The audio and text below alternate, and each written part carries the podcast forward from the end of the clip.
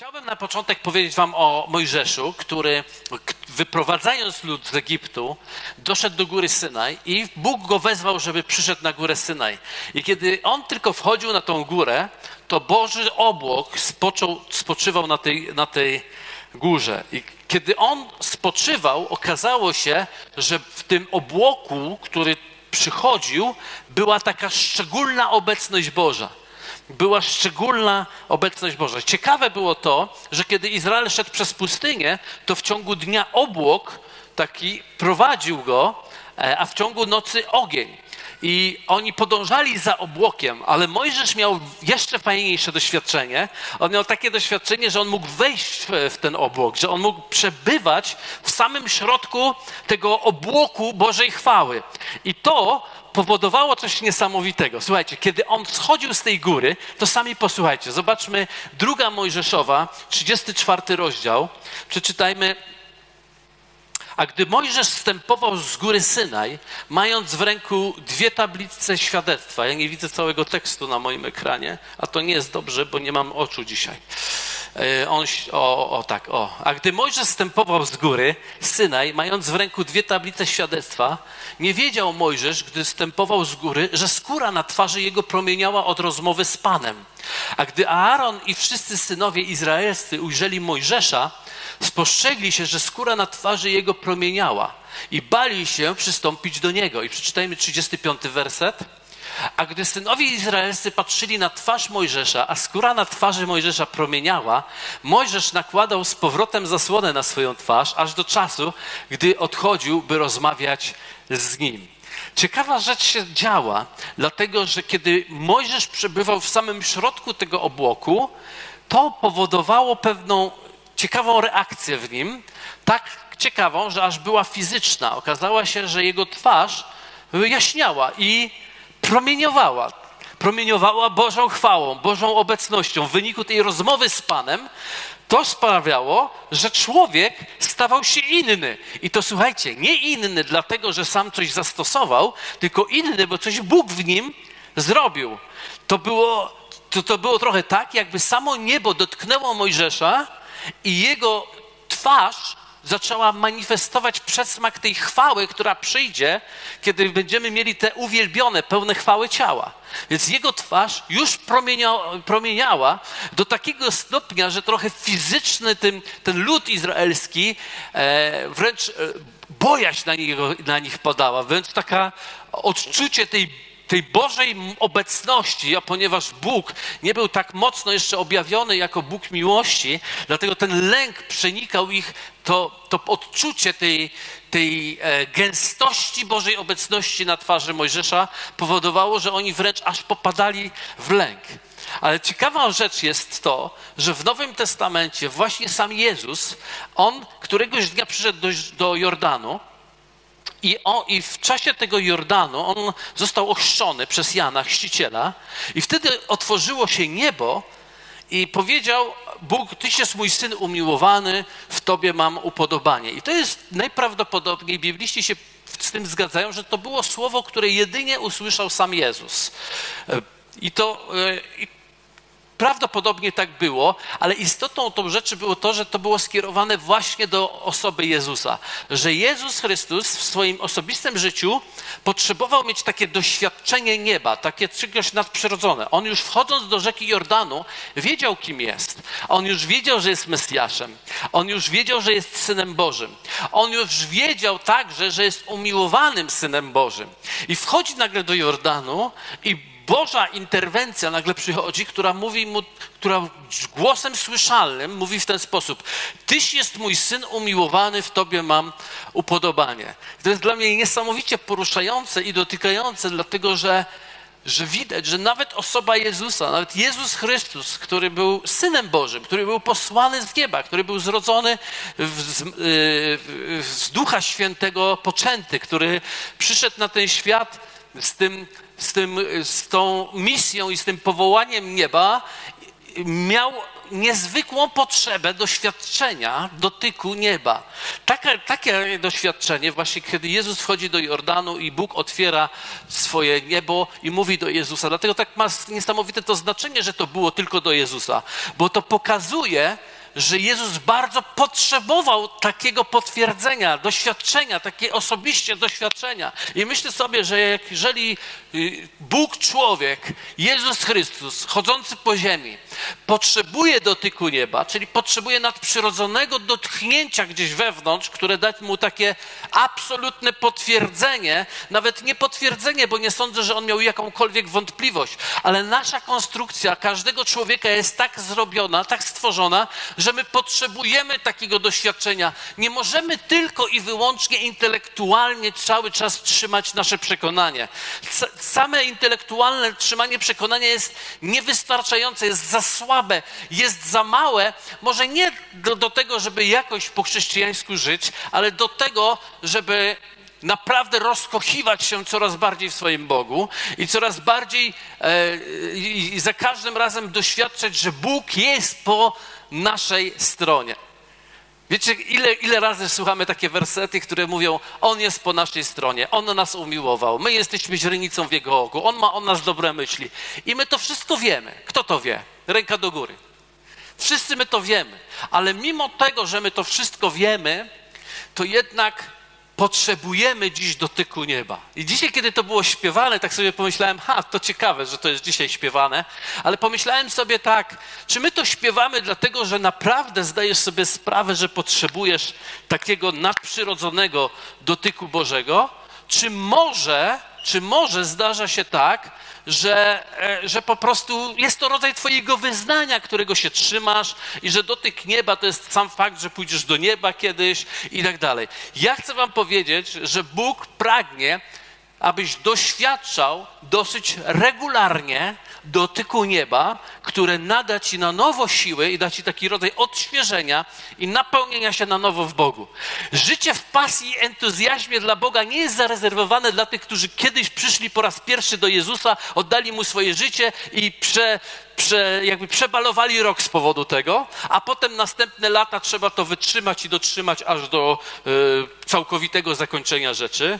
Ale Bóg chce nam regularnie udzielać dotyku, które sprawi, że wszystko będzie dla nas e, jasne, pełne entuzjazmu, nowe. To jest jak doświadczenie na nowo znów chwały Bożej. Jezus mówi w ten sposób nawet w, e, w modlitwie arcykapłańskiej: Dałem im Twoją chwałę. Co to znaczy dałem im Twoją chwałę? To nie, że masz imię, e, które jest znane na całym świecie, bo, nikt, bo nie mamy imion znanych na całym świecie. To nie znaczy o popularność, ale Jego chwałę to, to znaczy to ten obłok, w którym możemy wejść. On jest absolutnie obecny, w którym możemy wejść w Jego obecność. I popatrzcie, nawet sam Jezus, który już w Jordanie doświadczył, że jest umiłowanym Synem Bożym, nagle czytamy to w Ewangelii Mateusza, zwróćcie uwagę, Ewangelia Mateusza, 17 e, rozdział, jest taka historia. A po sześciu dniach bierze z sobą Jezus Piotra i Jakuba i Jana, brata jego, i prowadzi ich na wysoką górę na osobności. I, i został przemieniony przed nim i zajaśniało oblicze jego jak słońce, a szły, a szaty jego stały się białe jak światło. I oto ukazał się im Mojżesz i Eliasz, którzy z nim rozmawiali. Na to odezwał się Piotr i rzekł do Jezusa: Panie, dobrze, że nam tu być, i jeśli chcesz, rozbiję tu trzy namioty. Dla ciebie jeden, dla Mojżesza jeden i dla Eliasza jeden. Gdy oni, on jeszcze mówił, oto obłok jasny okrył ich i oto rozległ się głos z obłoku.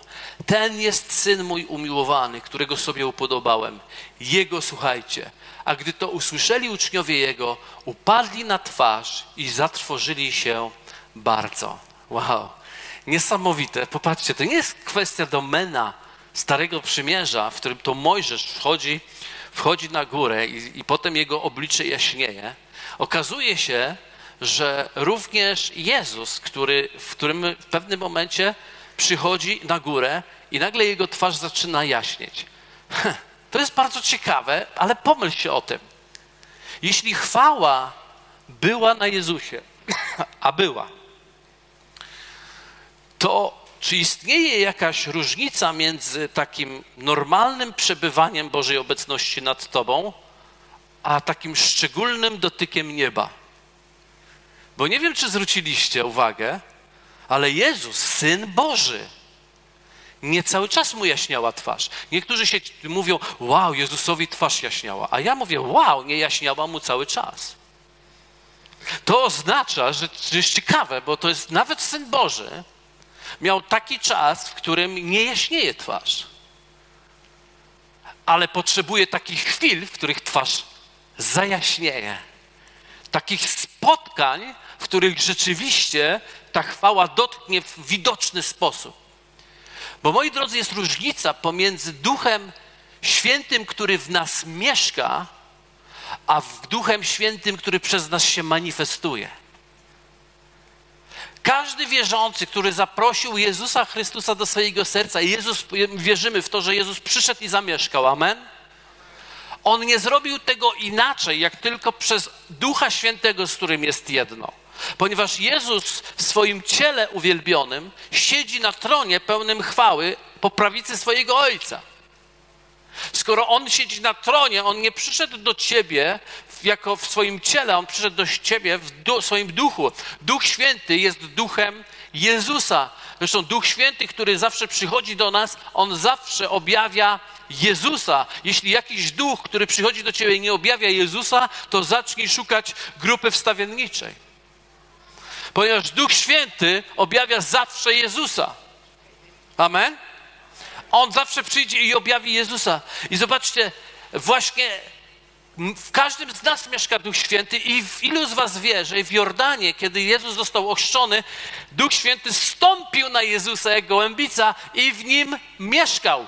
Jezus mógł poruszać się w mocy Ducha Świętego i czynił nawet znaki i cuda czynił fantastyczne znaki i cuda, o których my pragniemy je doświadczać i czynić. Ale zwróćcie uwagę, że nawet te znaki i cuda, które czynił, nie są wystarczające. One, ponieważ to jest wszystko fantastyczne, że Bóg przeze mnie działa, ale najwspanialszą rzeczą jest to, kiedy Jego chwała dotyka mnie w sposób szczególny. I Jego chwała dotknęła Jezusa w sposób szczególny. Na tej górze on, jego oblicze się odmieniło, nie tylko oblicze, okazało się, że wchodzimy w teraz czasy pełni i jego całe, cała postać jaśniała, nie tylko twarz, jak w przypadku Mojżesza, ale cała postać była w chwale. On tego doświadczał. Nawet Piotr odczuwał coś fajnego w tym. U, jak tu fajnie, zostańmy tu. Zostańmy tu. I nagle Bóg przychodzi ze swoim obłokiem na całą, całą czwórkę Piotra, Jana, Jakuba i Jezusa. I nagle to, co Jezus słyszał osobiście w tym dotyku nieba, kiedy w Jordanie, nagle Bóg tym razem mówi do jego uczniów i mówi: To jest mój syn umiłowany, jego słuchajcie.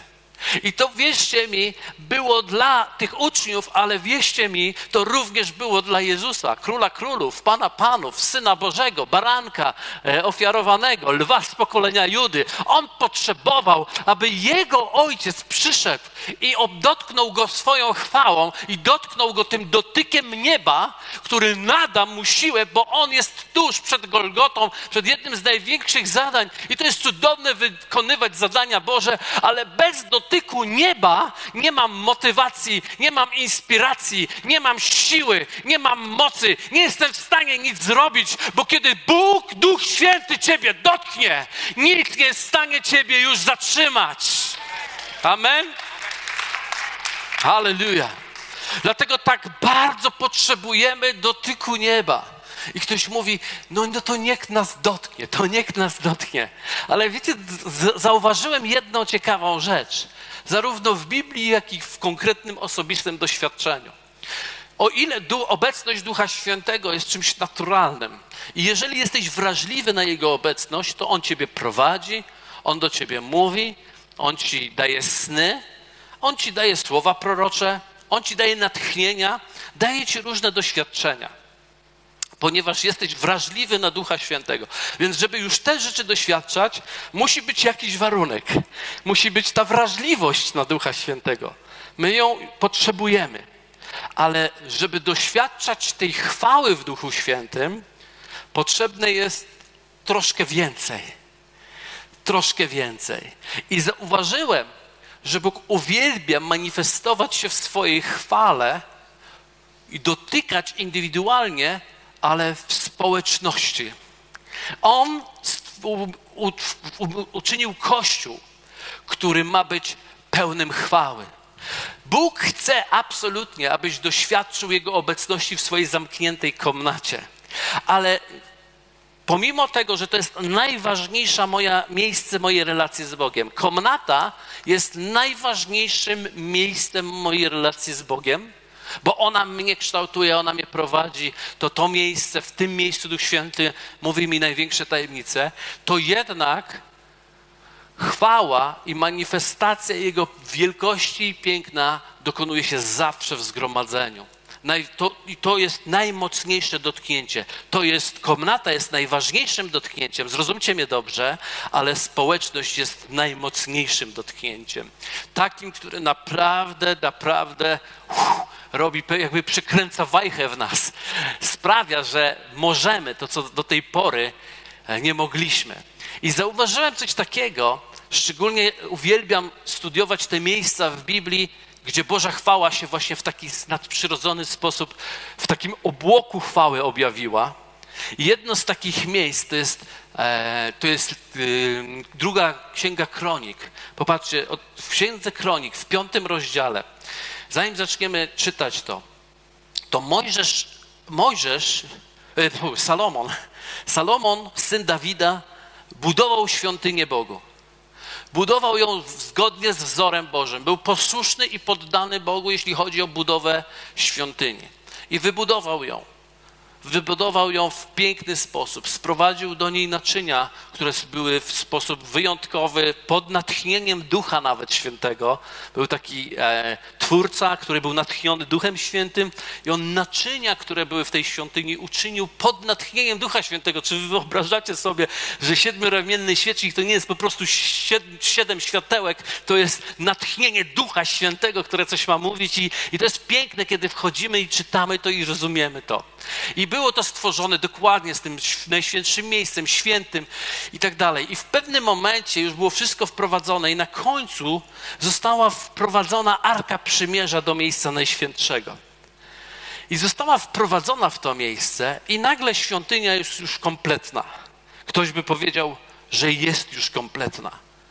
Ale mnie zszokowało to, że ona nie była kompletna. Nie była kompletna, bo brakowało jednej podstawowej, fundamentalnej sprawy.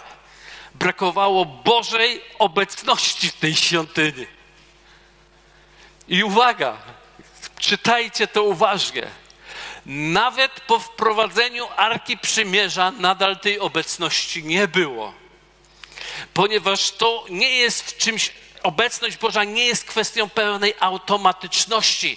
Obecność Boża jest jest wynikiem współpracy społeczności z osobą Ducha Świętego, aby ją wyzwolić. I takiego dotyku nieba potrzebujemy przez współpracę społeczności, aby ją wyzwolić. I nie tylko my ją potrzebujemy, nasze miasto to potrzebuje, nasz kraj to potrzebuje i ten świat potrzebuje dotyku nieba. Ta ziemia czeka wciąż na dotyk nieba przez synów Bożych. Stworzenie wciąż wyczekuje na objawienie się synów Bożych i w tym stworzeniu jęczy i wzdycha. Bo ona, ona nie tęskni tak bardzo za Tobą, ona tęskni za chwałą, która ma przyjść nad synami Bożymi. Nad tym, kim ja i Ty jesteśmy. I popatrzcie, po wprowadzeniu, po zbudowaniu tej arki, wprowadzeniu wszystkich przedmiotów, łącznie z arką przymierza, wszyscy lewici, chórzyści, Asaf, Heman, Jedutun, wraz ze swymi synami i pobratyńcami, odziani w bisiory, stali z cymbałami, lutniami i cytrami po wschodniej stronie ołtarza, a z nim 120 kapłanów dymiących w trąby. I trębacze i chórzyści mieli jak jeden mąż, powiedzmy razem jeden mąż. I jednym głosem powtórzmy. Zaintonować pieśń chwały i dziękczynienia Panu. Gdy więc zbił się głos trąb i cymbałów i innych instrumentów do wtóru pieśni pochwalnej dla Pana, że jest dobry i że na wieki trwa łaska Jego, świątynia, to jest świątynia Pana, napełniła się obłokiem. Tak, iż kapłani nie mogli tam ustać, aby pełnić swoją służbę z powodu tego obłoku, gdyż świątynię Bożą napełniła chwała Pana. Wow. Świątynię Bożą napełniła chwała Pana. Świątynia Boża nie była napełniona, dlatego że została stworzona i każdy przedmiot został uczyniony. Świątynia Pana została, chwała Pana została sprowadzona, ponieważ pod prowadzeniem liderów uwielbienia, liderów przygotowywanych przez całe swoje życie, nie w półgodzinnej próbie. Przez całe swoje życie byli przygotowywani, ale nie tylko oni byli przygotowywani. Było cały kościół, całe zgromadzenie, cały naród był przygotowywany, ponieważ oto tysiące ludzi miało zaintonować pieśń jak jeden mąż jak jeden mąż na chwałę Pana, w dziękczynieniu Bogu. I to było wyzwaniem większym niż cała budowa świątyni. Nie było większego wyzwania od wyzwania, którym zgromadzeniem miało się przygotować do wspólnego, jednym głosem oddania chwały Bogu. Zobaczcie, jak to wygląda w Nowym Testamencie. W dziejach apostolskich czytamy w drugim rozdziale, czy, czytamy coś takiego, drugi rozdział otwórzmy. Gdy nadszedł Dzień Zielonych Świąt, byli wszyscy razem na jednym miejscu i powstał nagle z nieba szum, jakby wiejącego gwałtownego wiatru i napełnił cały dom, gdzie siedzieli. I ukazały się im języki jakby z ognia, które się rozdzieliły, usiadły na każdym z nich i napełnieni zostali wszyscy Duchem Świętym i zaczęli mówić innymi językami, tak jak im Duch poddawał. Czy zwróciliście uwagę na to, że uczniowie, apostołowie, kiedy Jezus przyszedł po zmartwychwstaniu do nich, On tchnął na nich i powiedział, weźmijcie Ducha. I oni, ruach, wypełniło ich życie. Duch wypełnił ich, kiedy oni byli zamknięci w, przed Żydami z obawy, kiedy Jezus przyszedł zmartwychwstały do nich. Ale odchodząc, mówi do nich: czekajcie jeszcze, ponieważ nie możecie jeszcze iść, ponieważ potrzebujecie manifestacji dotyku nieba. Potrzebujecie e, takiej chwały, która dotknie Was z góry, która spowoduje, że nie będziecie szli już we własnej mocy, ale będziecie poruszać się w mocy Boga. I wielu z nas mówi, Duch Święty został dany i chwała Jego wypełniła całe pomieszczenie, w którym się znajdowali. Ale cud drugiego rozdziału dziejów apostolskich nie zdarzyłby się, gdyby wpierw nie zdarzył się cud pierwszego rozdziału dziejów apostolskich. A cudem pierwszego rozdziału dziejów apostolskich, posłuchajcie, co było. Ci wszyscy trwali jednomyślnie w modlitwie wraz z niewiastami, z Marią, matką Jezusa i braćmi Jego. Wszyscy trwali jednomyślnie w modlitwie. Oni nie byli po prostu na jednym miejscu i wszyscy w tym momencie się modlili. Oni byli jednej myśli. Oni byli jednego, jedne, jednego natchnienia, jednego prowadzenia. To jest trochę tak, jak, jak Bóg zawsze czeka na jedno, aby mógł wylać swojego ducha na wszystkich.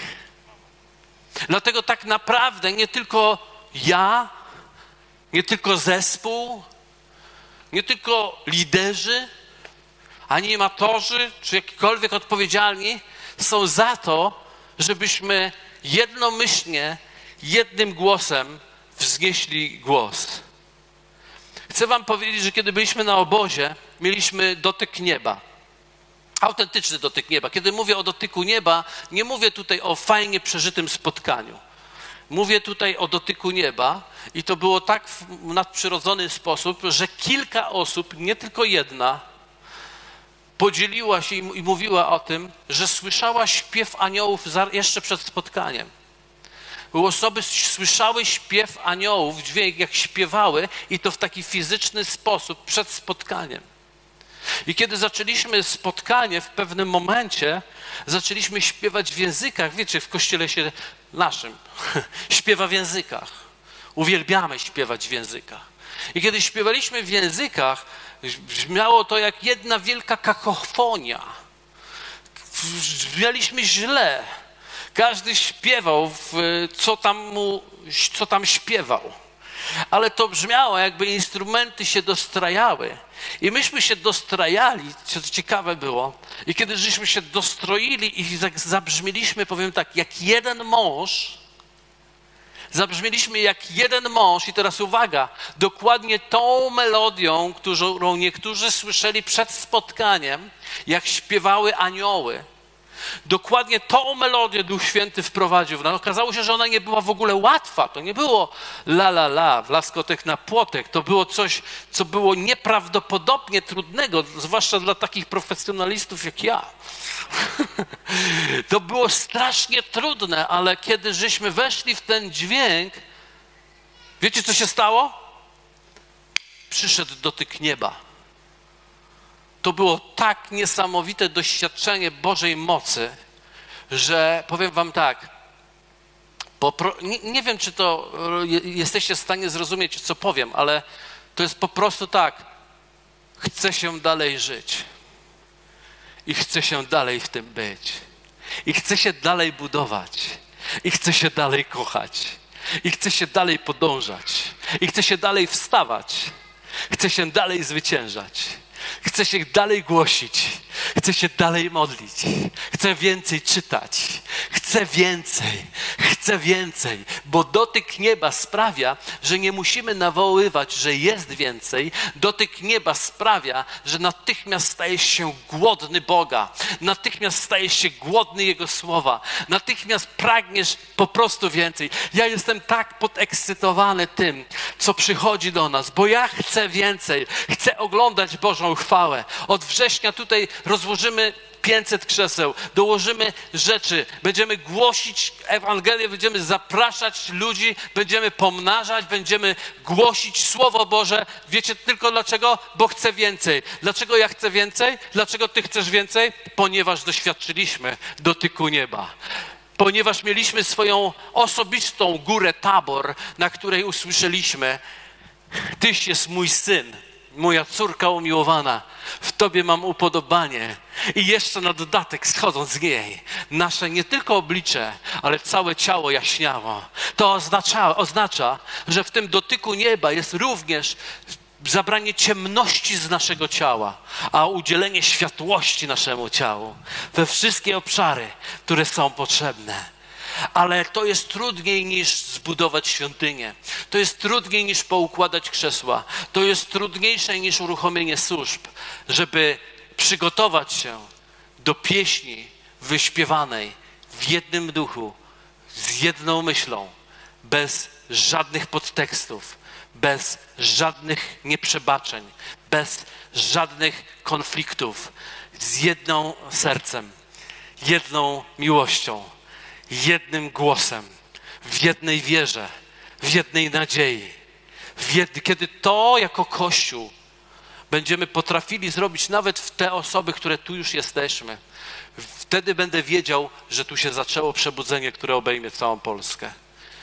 To, co jest problemem, nie to, że nie ma świątyni, nie to, że nie ma ludzi wiary, ale to, że każdy głos brzmi inaczej.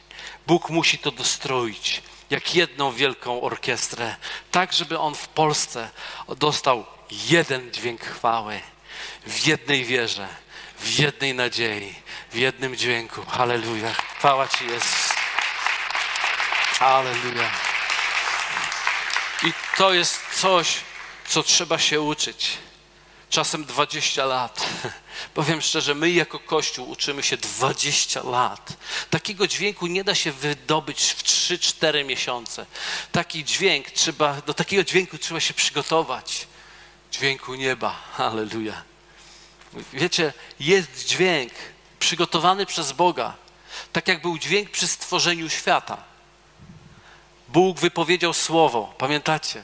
I stał się świat.